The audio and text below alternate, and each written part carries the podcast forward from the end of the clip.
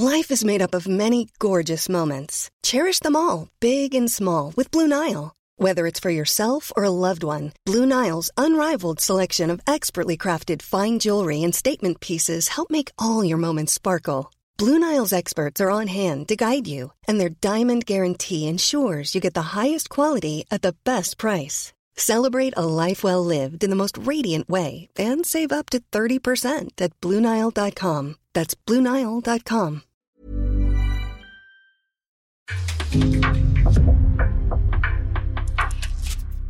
En podcast från Aftonbladet.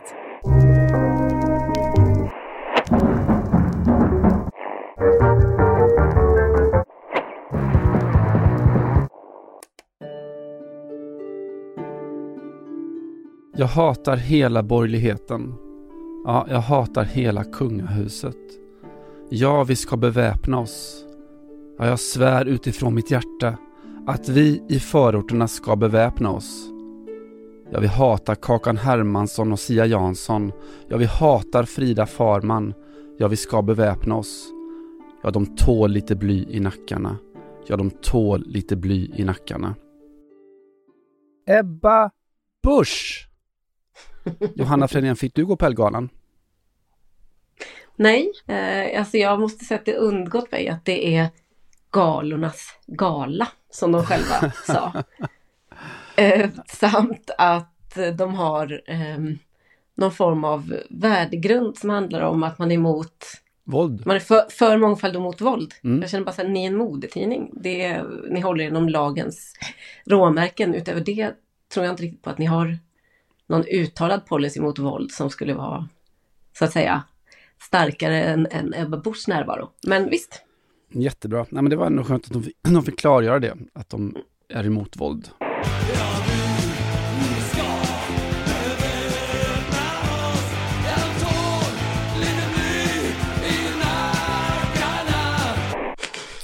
Gud, vilket... Men alltså egentligen, är, alltså jag känner, kan känna lite att det största problemet med hela det här debaclet är ju att det är väldigt pinsamt att, ha, att vi har eh, partiledare som är sådana jävla liksom modesuckers eller influencerkändisar. Att det här är en kris liksom. Mm. Nej, men det är väl någon slags det sista steget om man har pratat om koder som SD för tjejer så det var väl det som fattades, att Ebba Busch också skulle bli portad, precis Mm. som, eh, som Jimmy eh, blir, trots att hon har köpt kläder och allt. Som Jimmy blir från eh, Nobelfesten tänker du? Mm, precis. Mm. Det, hän- det här är ju hennes Nobelfest liksom. Det är, alltså det är verkligen det. Det är det finaste som händer efter Micke Bindefelds, eh, vad det var, 60-årskalas. Mm, något sånt. Mm. Eh, ja, vi ska väl inte grotta ner oss i det. Det har alla andra gjort och vi eh, också, tänker jag. Eh, klart och färdigt. Vad, vad händer i Paris? Eh, ja, vad händer i Paris? Vi laddar väl lite för, OS? Ja, ja. Ja, det är en stor grej. Eh, Det är ändå i och för sig då två år kvar. Nej, jag skulle säga Champions League-final börjar ju faktiskt dra ihop sig till. Mm. Eh, återigen, ni, nu vet ni vilka som har tagit sig dit och när ni lyssnar på detta. Vi vet inte. Spännande! Men eh, jag, eh, ja, det blir liksom ackrediteringsdags och sånt där. Det blir lite, det var ju en, någon sorts nödlösning att lägga det i Paris. Mm. Frå, eller flytta det från Sankt Petersburg till Paris. Men jag känner peppen faktiskt. Känner vibbarna. Kan ju bli Liverpool eventuellt. är väl en känsla bara. Ja, det är väl den ena Mm. ganska övertygande känslan. Just det. Så att säga. Du, menar jag kommer ihåg det, eh, något Mm. vi alldeles glömt bort i vårt lilla in- införprat här. Eh, du fick ju en läxa apropå Liverpool senast. Har du gjort din läxa eller? Och nej, jag skulle ta reda på vilket som var Villarreals bästa popband. Precis. Ja, fan nej det har jag inte gjort. Eh, det har jag verkligen inte gjort. Jag ska däremot läxa upp dig på popfronten för att du drev tesen med sån liksom övertygelse att jag inte vågar säga emot att Nina Hagen har gjort eh, 99 luftballonger-låten. Jag Nena bara- Hagen. Nena Hagen. Jag bara säger, jaha, okej, hon har säkert gjort någon punkig version då som inte jag känner till. Mm. Men ehm, det är absolut inte hon, Simon. Gudars skymning. Jag säger, Mm. apropå att du inte gjort din läxa, säger jag som Gun-Britt Henriksson, min matemat- matematikfröken sa när jag inte hade gjort det. det är väl skönt att även solen har sina fläckar. det var lite så jag kände. Mm. Men man hamnar ju i det här läget, för det är ju en sak att ha fel i en podd. Det här är ju lite grejer med att podda. Man har ju alltid, framförallt i början sådär, man har lite ångest efter varje avsnitt. Sa jag något nu som inte var sant? För att det är svårt att gå in och ändra va, Mm, i efterhand. sant. Det är inte som i vårt publiceringssystem där man kan flytta på ett komma eller ja, ta bort ett stavfel eller så. Ehm, och så tänker man, ja, det är kanske, men kanske inte. Men det är inte så himla pinsamt att ha fel ibland. Alltså det har ju folk, det har man ju liksom. Det, det pinsamma är ju att vara den här medlöparen som sitter och tänker så här, vad säger han nu? Mm. Och så är man så himla rädd för att eh, stå på sig eller eh, skapa konstig stämning eller något så att man bara så här, mm, mm, Nina Så Hagen, ja. du relatar till Ekots lördagsintervju att sa hon verkligen "Sk- skjut muslimerna? Och du sa ingenting. Ja, det var, det var lite, lite så faktiskt, Mm, kände jag. Jag hade också Ja. en läxa, kommer du ihåg den? Ja, Henrik Rydström, hur många syskon och så vidare. Vi kör det här som en quiz, så, för jag har ingen aning och inte du heller. Eh, jag tror att Henrik Rydström har en stora syster och inga fler syskon. Vad tror du? Ja, ja, kanske. Ja, det kanske inte är en helt eh, dålig. Får jag inte säga samma då? Nej, du får inte säga samma.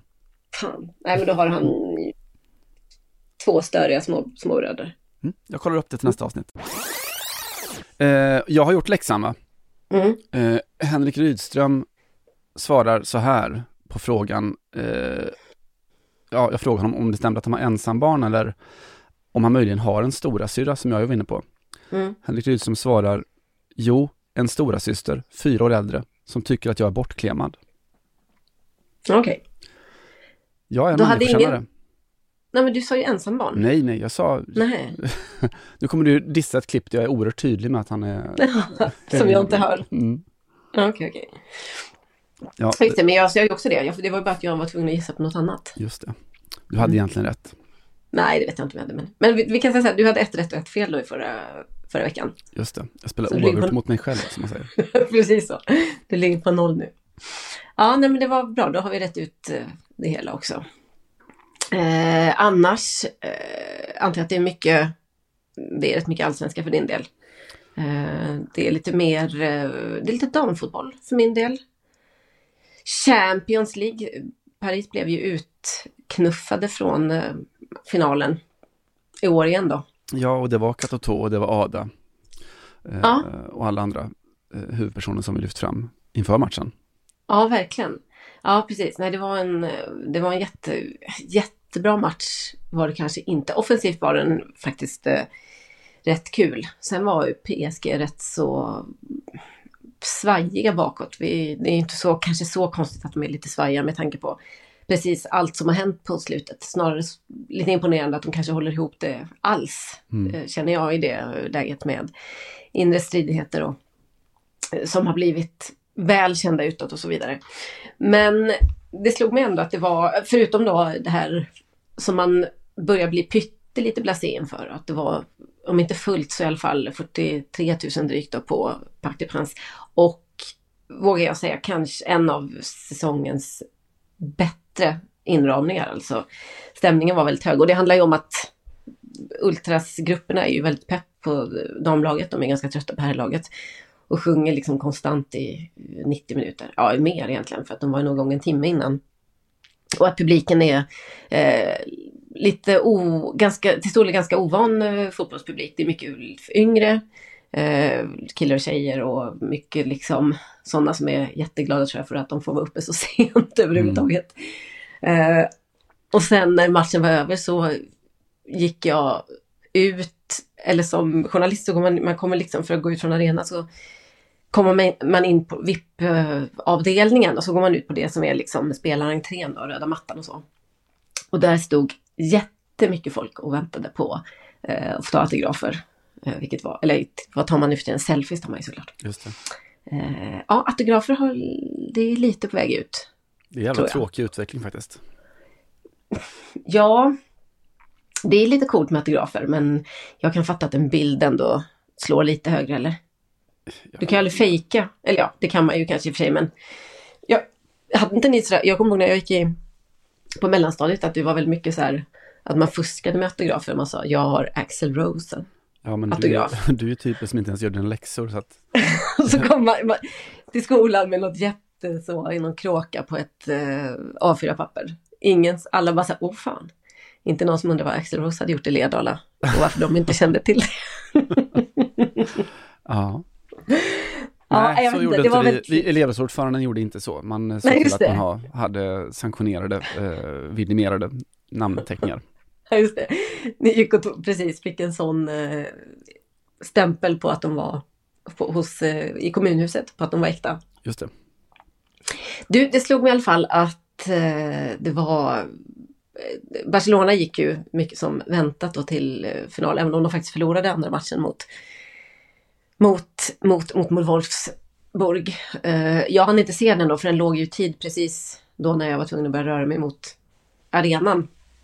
Men konstaterar att eh, bland annat Fridolina, Fridolina Rolfö spelar ju ytterback numera. Mm. Ehm, och verkar köpa det även om hon säger att det är lite ovant och så men det är ändå en så pass offensiv roll i den klubben att det, ja, det är kul ändå. Lite. Ja, delaktig är man ju. Ja, precis. Det är exakt. Det är inte... Det är ju lite, det är ju lite så. Det är inte speciellt just för Barcelona, men om du, om du tittar på herrlaget och hur, vilken roll Jordi Alba haft där i en satans massa år, så är det lite samma sak liksom. Man är ju en, en eh, assist, poängspelare ofta som eh, ytterback i, i det, enligt den klubbens filosofi. Vilket är lite mysigt.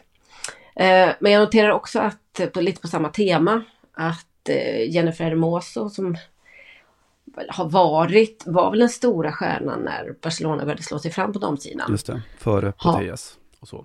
Ja, precis. Exakt. eh, Och, och kanske Graham Hansen och eh, Rolfö för all del och så vidare.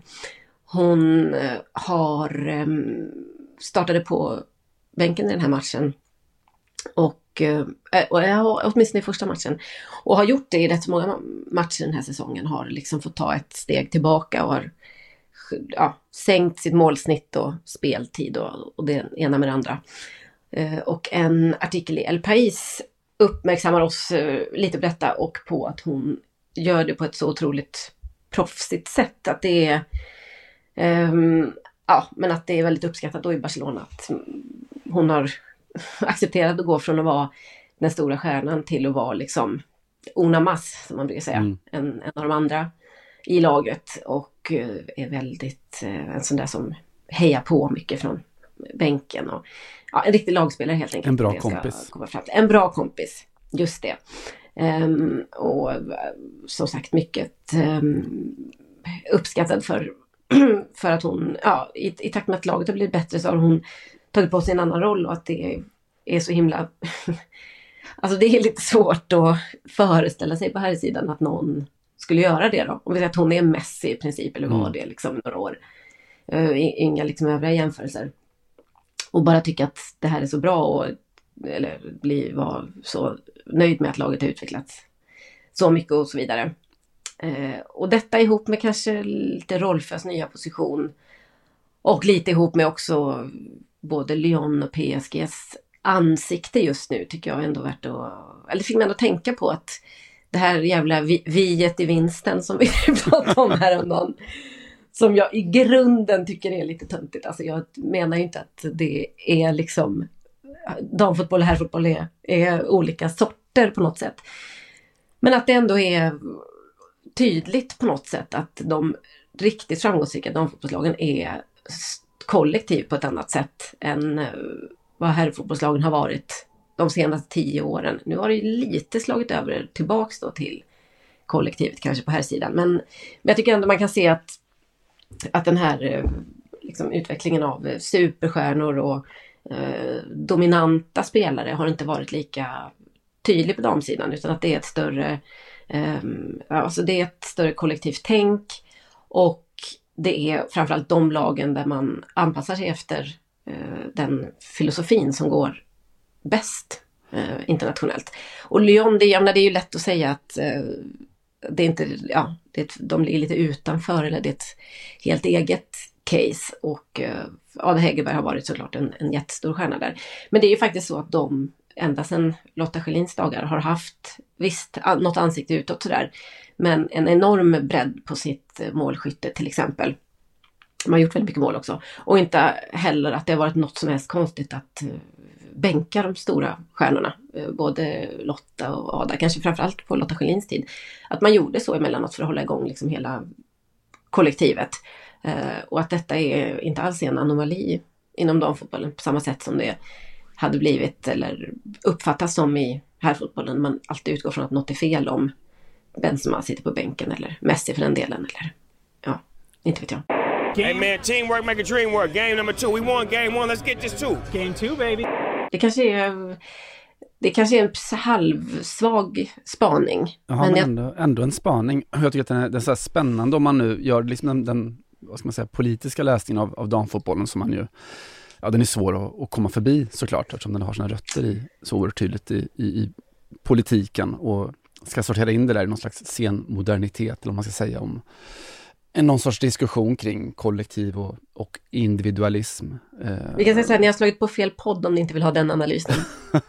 här är vi för er. Mm. Mm. Eh, nej men någon sån här, eh, vad hette han, den stora, Anthony Gidden, heter han mm. Den här sociologen som... Eh, Giddens? Giddens till och med. Mm. Eh, just som, som arbetade med strukturer kring, kring eh, individ och eh, ja, versus kollektiv eller struktur. Hur, någon slags, eh, ja, han är väl en sån socialdemokratisk husgud i, i modern tid kan man säga då. Om, eh, ja, en av världens största sociologer först och främst. Precis, det är viktigt för mm. dig. Ja, men nu, var, var, är du, var är du själv på rankinglistan som sociolog? jag är 1540 andra plats i mm. jämförelse. Mm. Nej men Giddens är fortfarande aktiv dessutom så att uh, han, är inte, han är inte döden dött än. Nej. Nej men det finns ju en, alltså all fotboll och lagidrott handlar väl om någon slags sån dialektik mellan kollektivet och, och individen.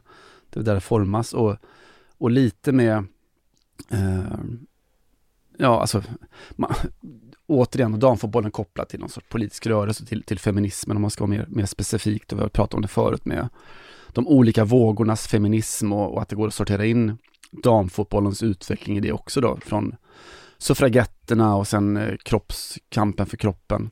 Aktuellt i dagarna såklart när, när då rätten till fri abort är hotad i, i USA. Eh, det har ju den... Och så Ellegalan-feminismen. den också, precis. Sista, sista steget. Eh, ja men sista steget, alltså lite med, med det som händer eh, 90-talet kanske är väl då med, med, girl power och den andra sortens eh, feminism då med, med, det kvinnliga kollektivet. Eh, där man på något sätt så erövrar den där traditionellt, alltså den oerhört populärkulturellt slitna tropen med, med manlig vänskap som det finaste som finns. Ja just det, fittstim. Ja, verkligen där. Eh, att det finns ju liksom inte, man kan komma på en miljard filmscener eller så där, där uh, A Band of Brothers uh, gråter eller omfamnar varandra för att det, man, man dör för varandra helt enkelt.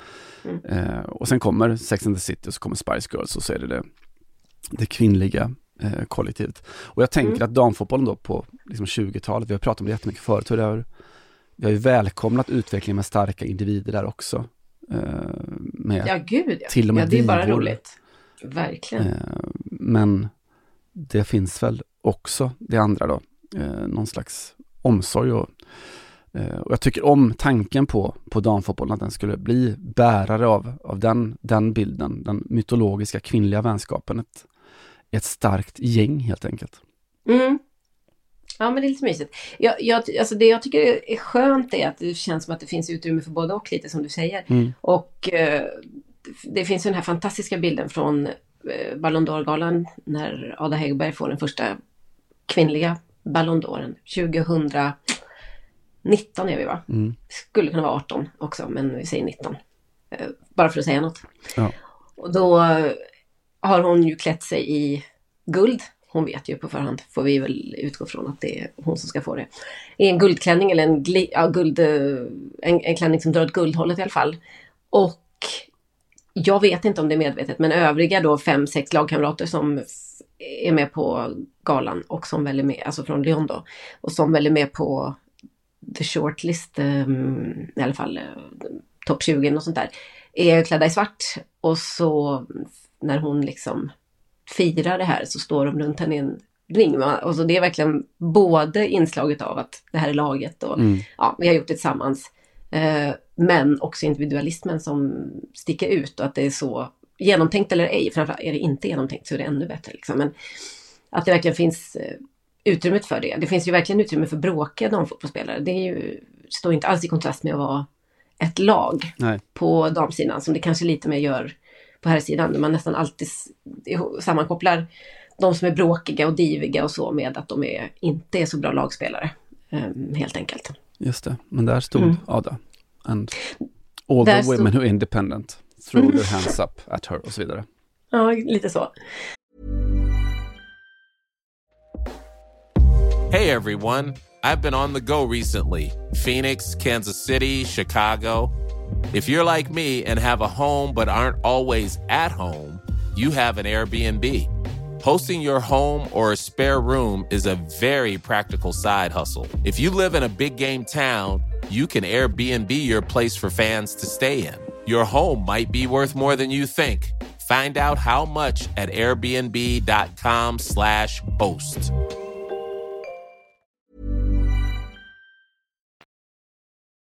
Och sen, jag menar, sen så har man ju såklart PSG då på andra sidan som har, ja, går igenom en kris av, eh, alltså en mänsklig kris i alla fall, av gigantiska mått och inför öppen ridå där spelare inte pratar med varandra och det är slagsmål på träningen och så. så det är viktigt att komma ihåg att det också finns såklart.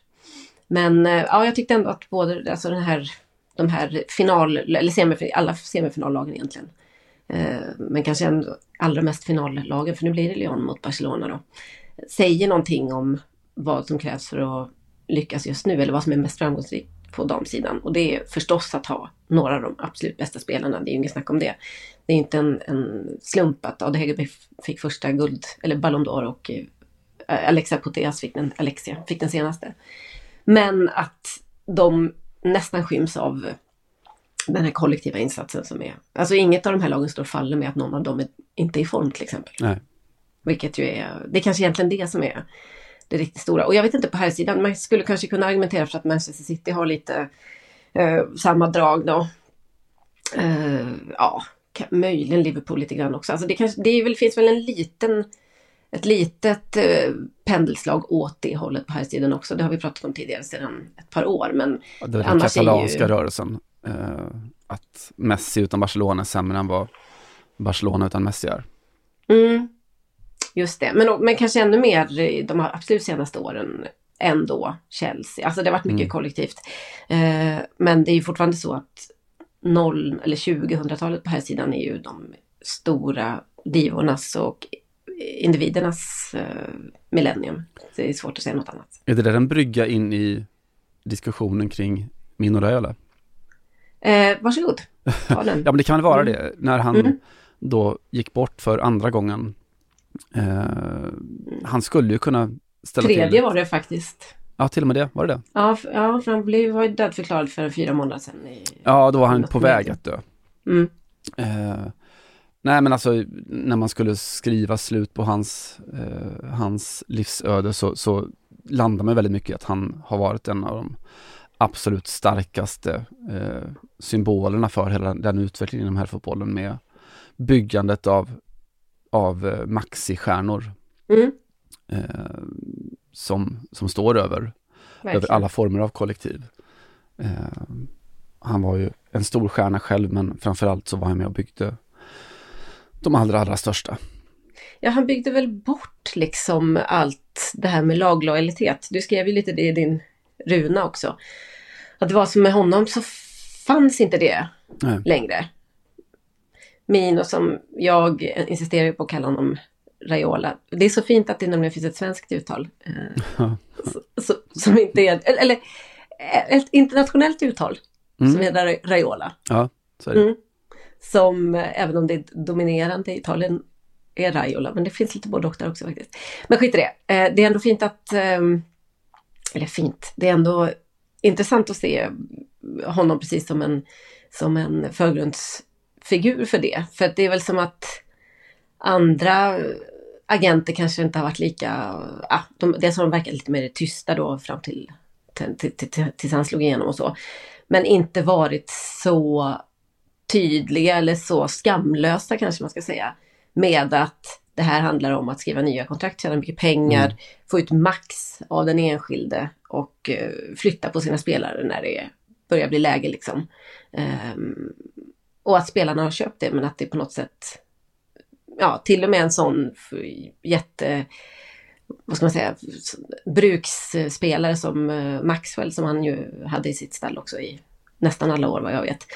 Blev, flyttade han ju runt på enormt mycket. Um, fast han verkligen var en, inte någon stjärna på något sätt.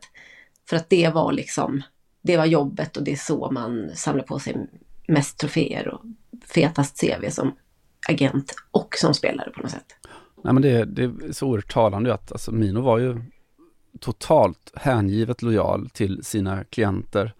Mm. Eh, och det säger någonting om vad fotbollen tog vägen, att det inte längre var så att den totala lojaliteten med spelaren, att den till och med stod i kontrast med den totala lojaliteten till klubben. Så kanske det inte var för 30 år sedan. att då, då, då, hängde de ändå ihop lite grann. Att, att vara lojal med en spelare var också att se till att han fick en så bra eh, tillvaro i, i sin klubb. Alltså gick det bra för mm. klubben, gick det bra för spelaren. Så, mm. eh, Mino vände ju på det där upp och ner. Mm. På något vis. Eh, ja, verkligen. Och det, det går liksom inte att, att, att sammanfatta honom enkelt ju. Eh, I det att han var, han var en hjälte och han var en skurk. Eh, både och, helt beroende på var, var man befann sig någonstans. Mm. Det är som mm. det där, du ser en sexa och jag ser en nia, helt beroende på vi, var, vilken sida förhandlingsbordet vi sitter.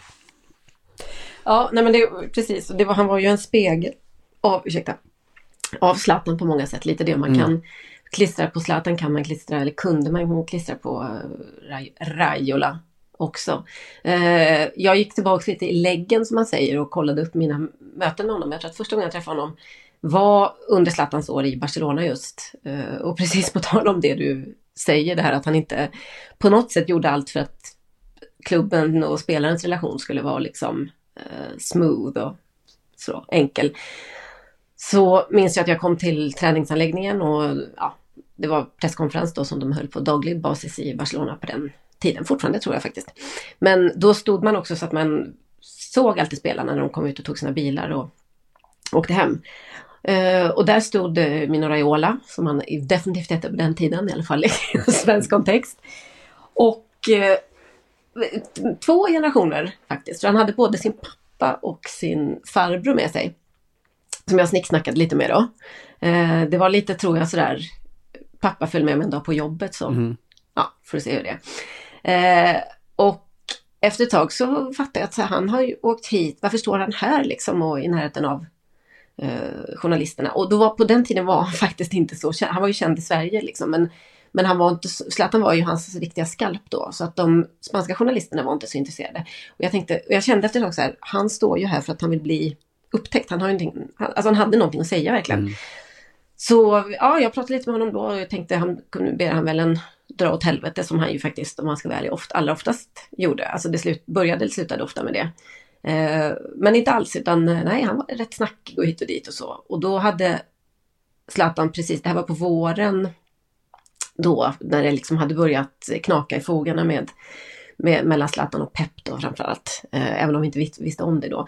Men Zlatan hade blivit bänkad i en Champions League-match precis. Och eh, alla som vet något om Barcelona vet ju, och framförallt på den här tiden var, vet ju att det är inte något man gnäller över som nyförvärv, för det är inte någon bra strategi. Men Raiola var ju, han hade ju åkt dit för att liksom, vad ska man säga, ösa bensin på elden. Så han pratade vitt och brett om hur förbannad Zlatan var över detta och han var så arg, aldrig sett honom så arg, sa han till mig. Han svor på sex årliga språk över att han blev bänkad och ja, du vet sådär bla bla bla. Och han var enormt eh, tillgänglig. Så att det var ju uppenbart att han ville få ut det här budskapet. Ibland är man bara en, en, en simpel budbärare i det här eh, yrket. Um, och det handlar väl också om att det här var inte, det var inte riktigt, det här med sociala medier hade inte slagit igenom så stort så att Zlatan själv hade kanske något forum att gå ut med det. Eller, ja, hur som helst var det, det var väl enklare förstås att agenten gjorde det för då blev det då fick ju han lite bära hundhuvudet över detta samtidigt som budskapet gick fram såklart till ledningen i Barcelona och så.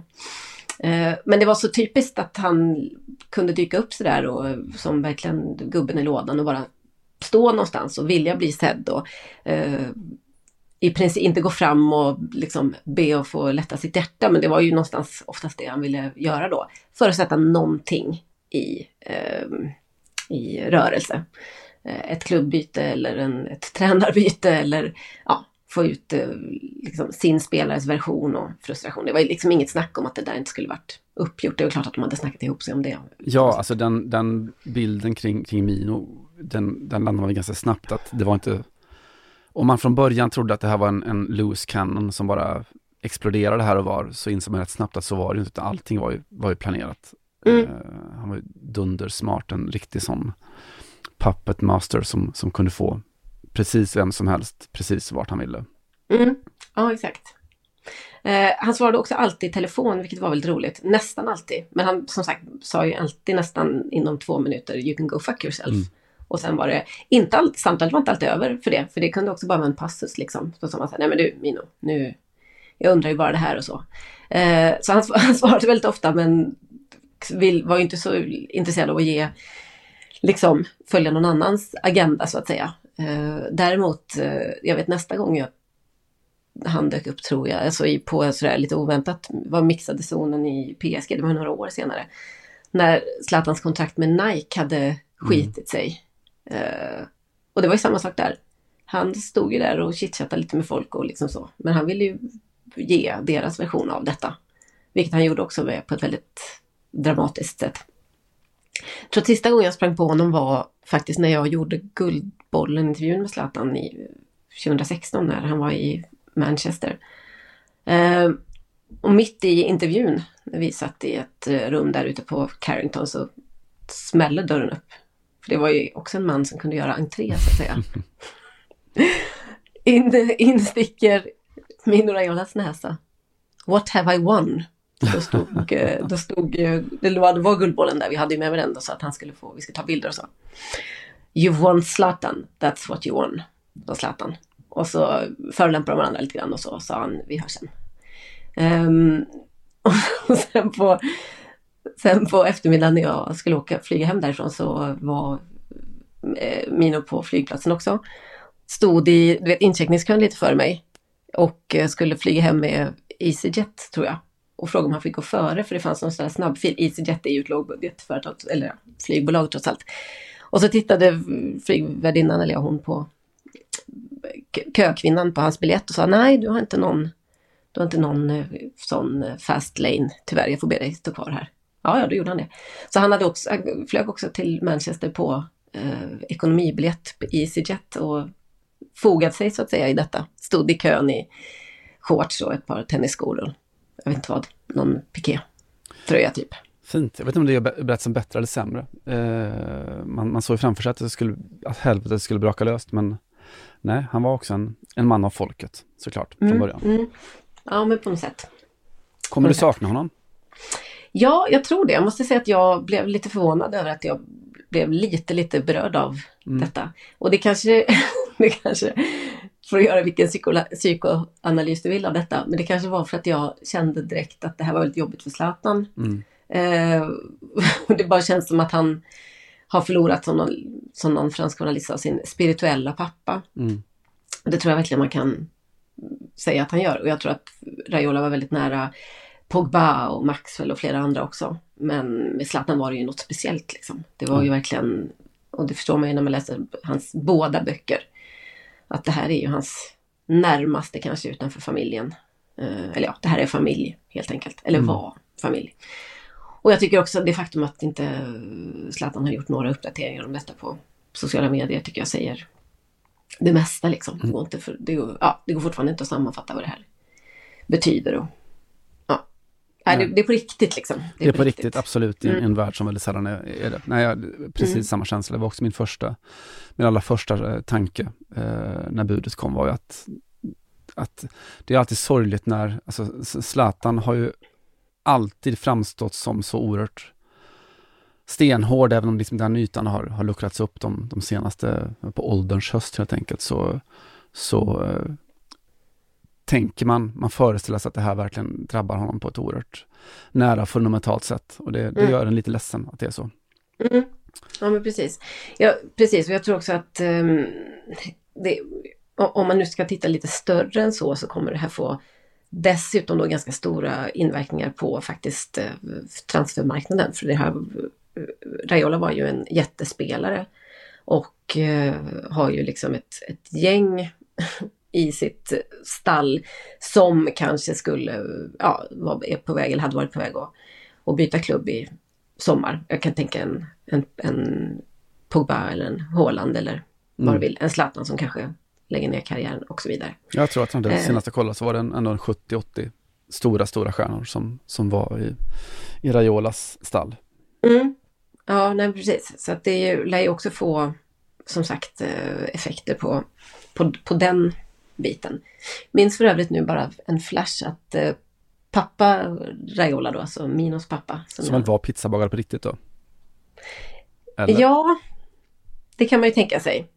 Mino var ju inte det. Han var ju, han höll, hand, höll, höll, eh, hade hand om logistiken var det så. Mm. Mm.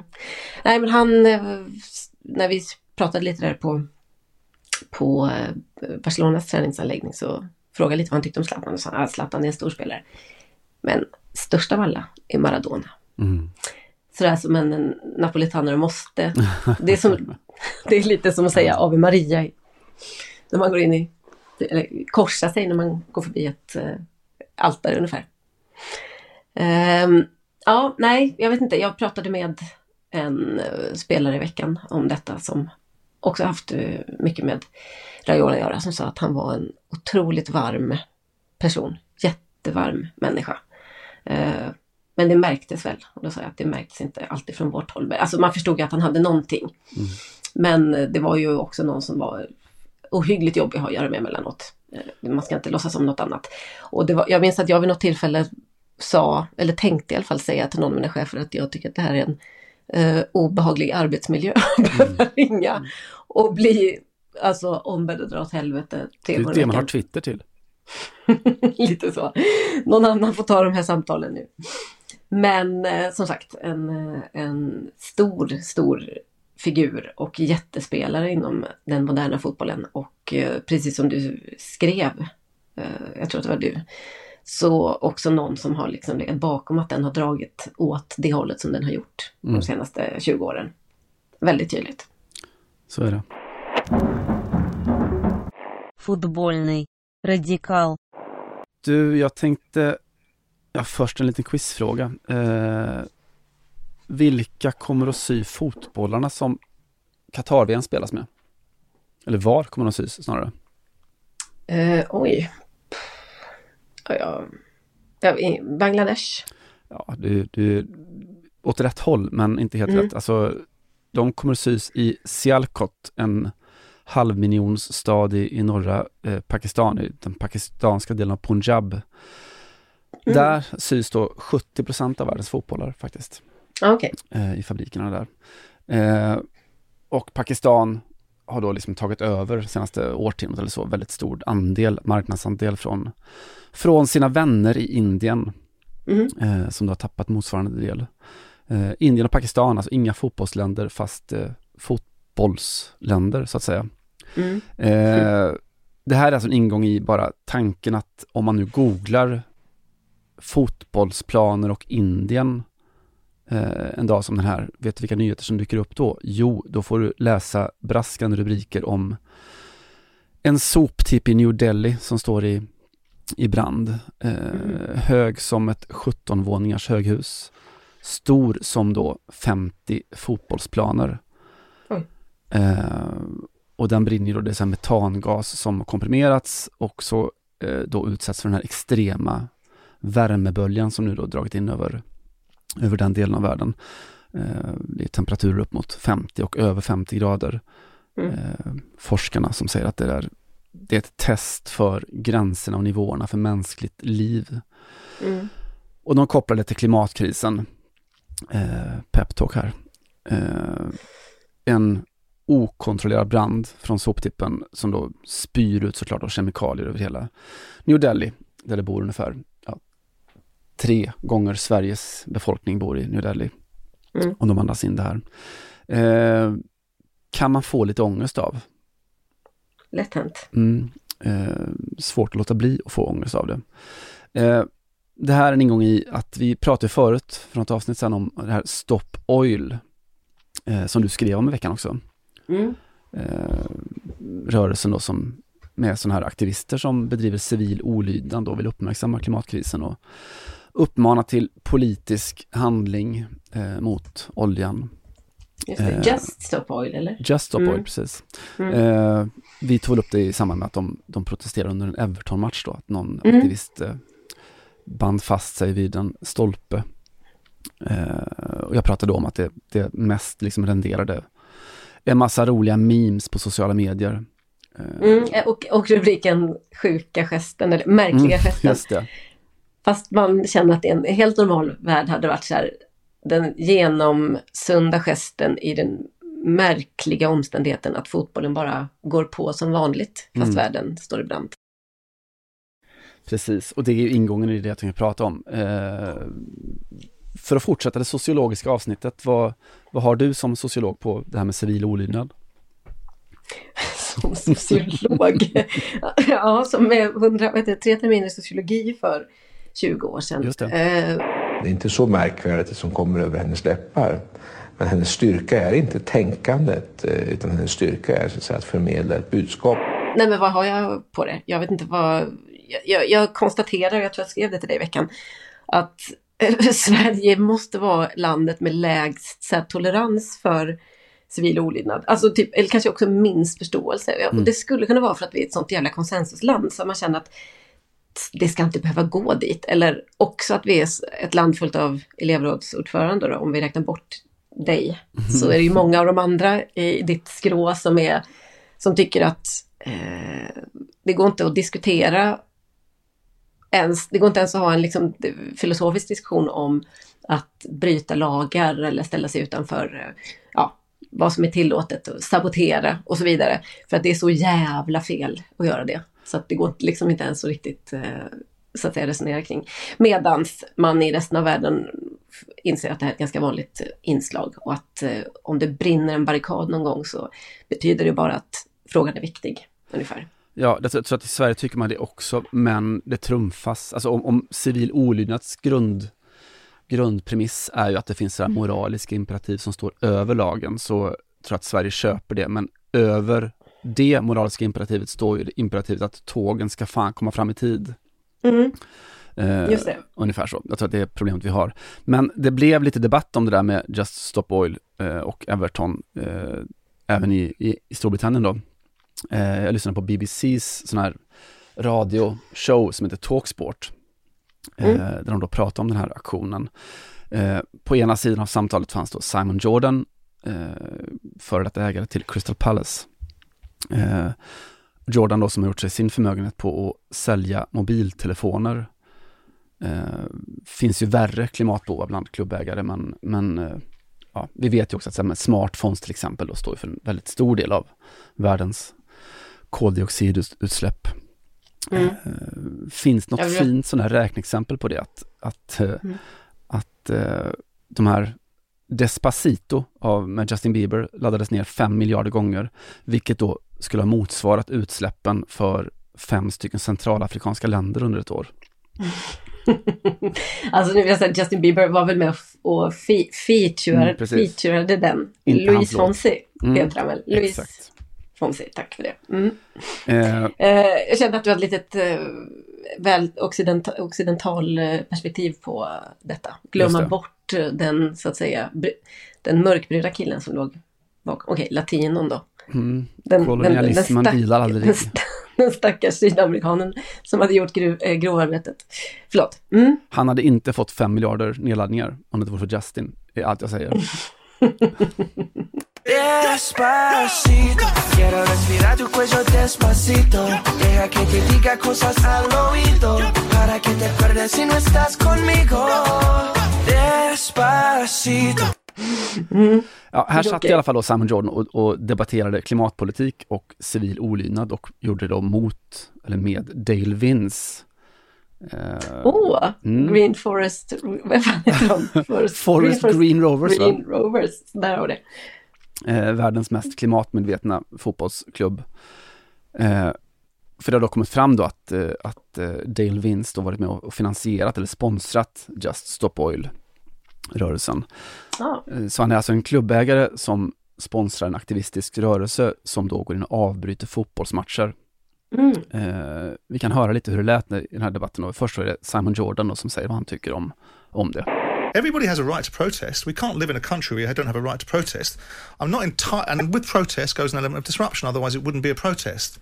I think it's been stretched a little bit far, further than it needs to go to, and it's affecting people in ways that are beyond a pale and not justifiable, with specifically with the Insulate Britain guys that are gluing hmm. themselves to roads. Yeah, but what are you having football matches disrupted? No, I'm not, and I, I, I'd be interested to see how hu- humorous Dale thinks it is if it's a very important match for Forest Green Rovers that gets uh, abandoned as a result of it. I mean, Dale, you've got a few things to address here, have you not?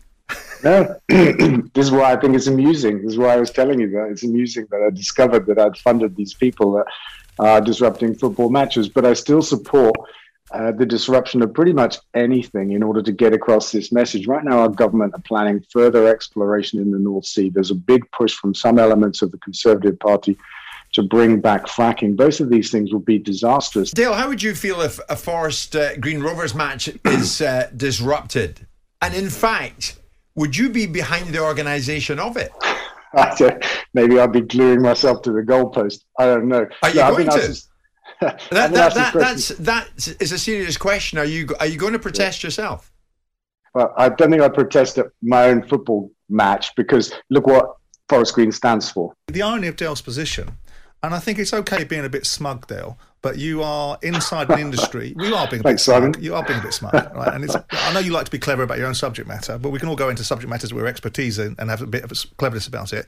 I'd like the game to perhaps charge you with bringing it into disrepute of games are disrupted because of your funding of a bunch of idiots. But the bottom line is, is no one's missing this message. Look, you're mistaking uh, a relaxed attitude for smugness, right? I just bumped into this fact and I'm relaxed about it. You can call it smug, but I'm not being smug, Simon. We could debate the merits of protest and communication as well, and I'm happy to do that, Simon. So, uh, was the message of Insulate Britain lost in the media scrum that followed their activity? I think to a degree, actually, uh, but also to a degree, it was it was not. It was surfaced. You know, a lot of people became aware of the fact that Britain has the worst insulated housing stock in Europe, and that we have to do something about that. And it's one of the reasons we use as much gas as we do to keep our homes warm, and why our bills are so high, and why so many people live in fuel poverty. That's crying out to be sorted out. What are you going to do about that when nothing's being done? Get out and protest. And if you upset some people, you upset some people, but you inform some people at the same time. Ja, där är vi alltså. Eh, Just Stop Oil stoppar fotbollsmatcher. Eh, och de, ju, också, tog ju också delvis det här med Insulate Britain, eh, Mm. en annan aktiviströrelse då som, som driver på för att man ska isolera hus i, i Storbritannien. Eh, Så roligt att de bara så här, det, det kan ju ingen vara emot med tanke på hur jävla dragiga hus de har och hur sjuk man blir hela tiden när man bor i de där. Alltså det, det, det måste ju finnas en konsensus om att det faktiskt är bra, eller? Ja, jag tror att det finns en sån konsensus, men det finns ju eh, Eh, också en konsensus om att eh, det som Insulate Britain-aktivisterna gjorde då, de, de gjorde ju eh, ungefär som de här eh, gjort i Sverige då, eh, Extinction Rebellion, att de klistrar sig fast på, på, på vägar och störde trafiken, att det var värre. Men det är liksom, jag vet inte riktigt, jag såg ju till och med vår ledarsida ifrågasatte detta så alltså man kan inte, att klistra fast sig på i ett trafik, eh, inte vet jag, ett trafikerat område stoppar inte klimatkrisen. Nej, det är väl inte heller någon som, alltså det är väl inte någon som har sagt, nu gör jag det här för då kommer jag stoppa klimatkrisen. Det handlar alltså det är ett sånt brutalt missförstånd om vad aktivism går ut på. Det är klart att det går ut på att stoppa folks bekvämlighet så att de ska bli, bli uppmärksamma på problemet. Och många kommer bli arga, eh, de flesta kanske kommer bli det, men det är så man skapar uppmärksamhet. Det vore ju jättekonstigt om aktivism helt plötsligt ska foga sig till att absolut ingenting, allt måste fortgå precis som vanligt. Men vi sitter här i en lyktstolpe med en liten banderoll och bara talar om att ni kan tänka på det här. Det vore schysst. Alltså det, ja, jag vet inte, jag, jag, jag, jag, det är som att vi, man måste ju ändå börja med att köpa premissen att det här är vad aktivism går ut på och de som för, eller civil olydnad eller vad du vill. Och de som förespråkar det ser på det på det här sättet. Det är jättekonstigt och helt nyvaket att säga så här, Nej, men det här kommer ju aldrig stoppa, då blir folk bara arga. Jaha, va? Mm. Ja. Nej men det är väl en sån grundläggande missuppfattning som du är inne på av, av hur civil olydnad funkar, hur aktivism funkar. Lite sådär, eh, ja, rädda gärna världen, men helst mellan 13.30 och 14 på Mhm. torsdagar. För då har jag en lucka. Mm. Eh, för det som Simon Jordan här, han tycker att det här är åt helvete, att eh, Mm. man stör en fotbollsmatch. Han går ju så långt som att han tycker att då Dale Vince borde prövas då för att han har brought the game into distri- disrepute som det heter. Alltså han Mm. borde bötfällas eller mer än så för att han eh, eh, då eh, har vanryktat, vanhedrat sporten fotboll. Det är det som är så jävla fantastiskt. Alltså du har Mm. en sport där du har välkomnat ägare som gjort miljarder på olja eller gas. Men här har du då en klubbägare som sponsrat några som protesterar mot att mänskligheten är på väg att gå under. Mm. Eh, och det är han som ska hängas ut. Jag Mm. vet inte. Ibland så Mm. hatar man bara fotboll, lite den känslan. Mm. Ja, verkligen. Eh, man måste ju dock konstatera att det känns ju alltid lite roligare när debatterna görs på brittiskt vis. Så, så, Hur röviga de än är. Håller med, det var det jag ville ha sagt. Mm. Mm. Det vill jag ha sagt. Eh, Jaha, tidsnöd igen. Ska vi... Eh, får jag bara göra ett litet nedslag i en, vad jag tyckte var ett av årets mysigaste artiklar på vår egen sajt. Eh, vår vän och kollega Mikael Wagner, som väl har ett, eh, en adressbok eller ett nätverk av en sisådär 1500 svenska utlandsproffs på olika nivåer, eh, antar jag, för det är alltid han som nosar upp dem, har pratat med John Björkengren, eh, Lecce, som är en match då, eller ja, en, en seger i sista matchen i sista omgången från att nå Serie A. Och jag vet inte om du läste eh, artikeln, den kom i, eller intervjun, den var nu helgen, eh, Simon. Ja, förlåt Mikael, jag läste bara rubrik. Och så bilden, och så fin ut. Nej, jag, jag bara, det bara slogs av när jag läste den här livet som Jan Björkengren 23 har i Lecce, som jag bara måste säga är alltså en av Italiens fetaste städer. Det är så jäkla mysigt. Är ganska fattigt nere i, den, de här, i det här området eh, Apulien, av va? eh, Italien. Ja, precis. Så vi är på väg ner, mot, ner på klacken och där. Men eh, Lecce är ett, på många sätt ett lysande undantag med sin fantastiska gamla stad. Och underbar arkitektur och eh, fina klimat såklart och så vidare.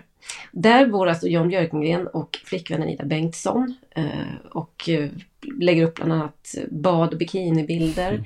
Eh, han spelar fotboll i Lecce, hon spelar fotboll i Lecces damlag. Har hört en bättre deal och där liksom lever de det göttaste livet man kan tänka sig. Äh, jag, jag känner bara, det är väldigt sällan jag är på riktigt så eh, avundsjuk mot fotbollsspelare. Jag tycker ofta att de kanske har lite tråkigare, eller ja, framförallt när man får bo i samma stad som de gör och tänka att jag är, man är lite friare att röra sig så att säga än vad Zlatan och kompani. Ja. Men här kände jag att herregud vilket eh, superliv och vilken, eh, otroligt, vilken otrolig bollkänsla och ha valt eh, den här, eh, det här karriärsteget. Och nu dessutom vara på väg upp i, i Serie A. Ja, det är så att man undrar till och med, ska de gå upp i Serie A? Alltså det, visst, det är Corvino, det är jätteroligt, det är Corini eh, som, som tränar dem, tror jag fortfarande. Eh, jättehärligt och de kan absolut gå upp, men man tänker att ett lag med, med en Björkengren på, på in i mitt fält och med, jag sa att Massimo Coda är, är, är den som, som gör målen då, en sån här generisk Serie B-skyttekung. Och man känner bara att, ska de inte vara i, i Serie B? Är det inte där Mm. de ska vara? Där de passar Ja. alla, allra bäst? Ja. Det kan eh, nog vara så faktiskt. Det var nog lite min känsla också. För att det här, då kan man dessutom gå lite under radarn och bara ha det gött så att säga.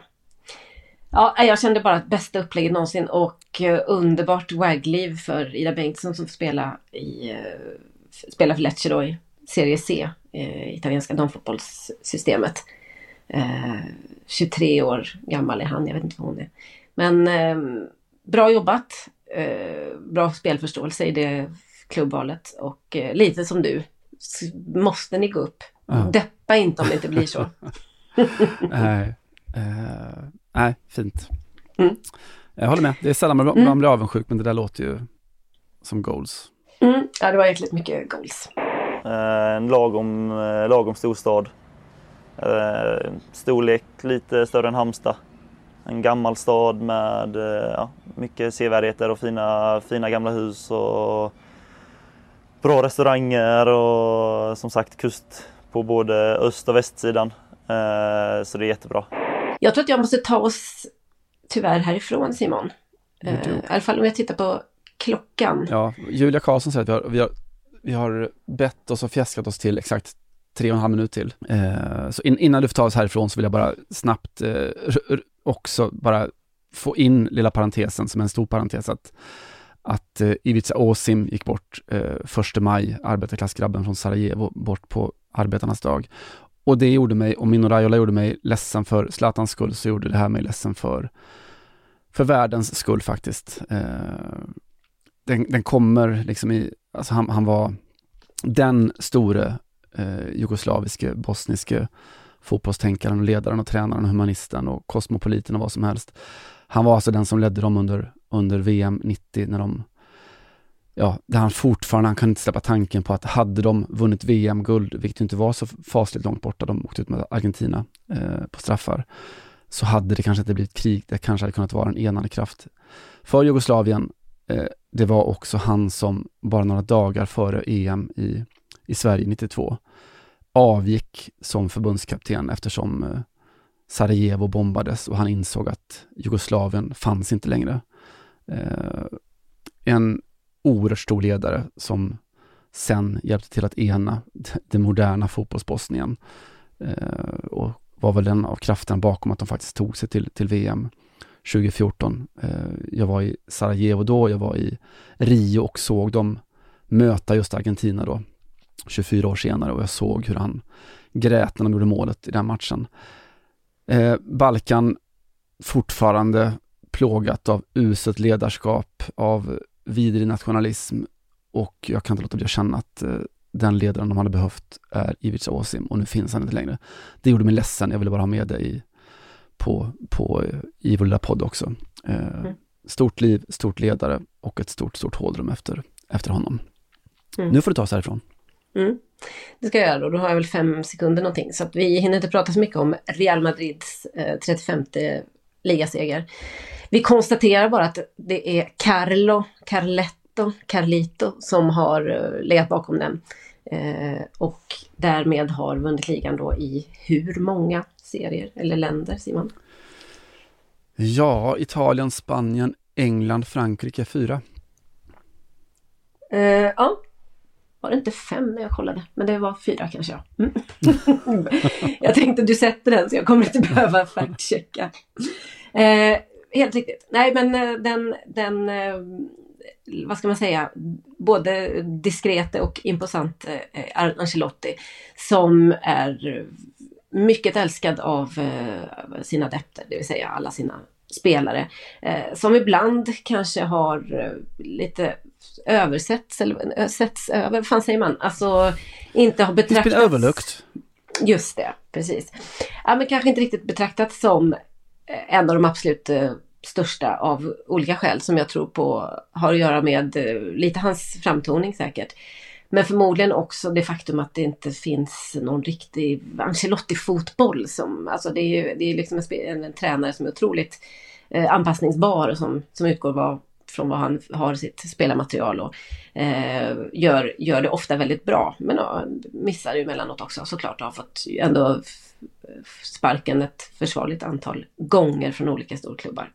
Eh, hur som helst, otroligt lätt att tycka om denne eh, Ancelotti. Eh, världens eh, finaste ögonbryn såklart, mer än någonting annat. Och jag eh, hade tänkt att lägga ut texten lite, men vi hinner inte det. Så vi säger bara tack och hej med eh, låten som förklarar hans storhet. Det fanns ingen ny, så jag fick ta en gammal. Ni får ha lite över seende med det. Å andra sidan så kommer ni förstå den mycket bättre. Och så ses vi eh, om en vecka igen va? Vi siktar på det. Mm, vi hörs i alla fall. Ciao. Hej. Without the league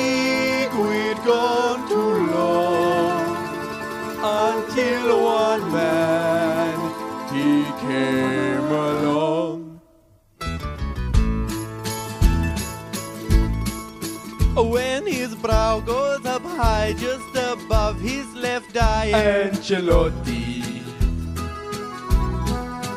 He'll make a Frank Lampard score even more than before. Ancelotti. Come on, Frankie. Fans all sing, Carlo is the king, Carlo is the king. And Du har lyssnat på en podcast från Aftonbladet. Ansvarig utgivare är Lena K Samuelsson. Will always play beautiful, they say, thanks to our Ancelotti. How's my Luda's new haircut crafted with such care? Ancelotti.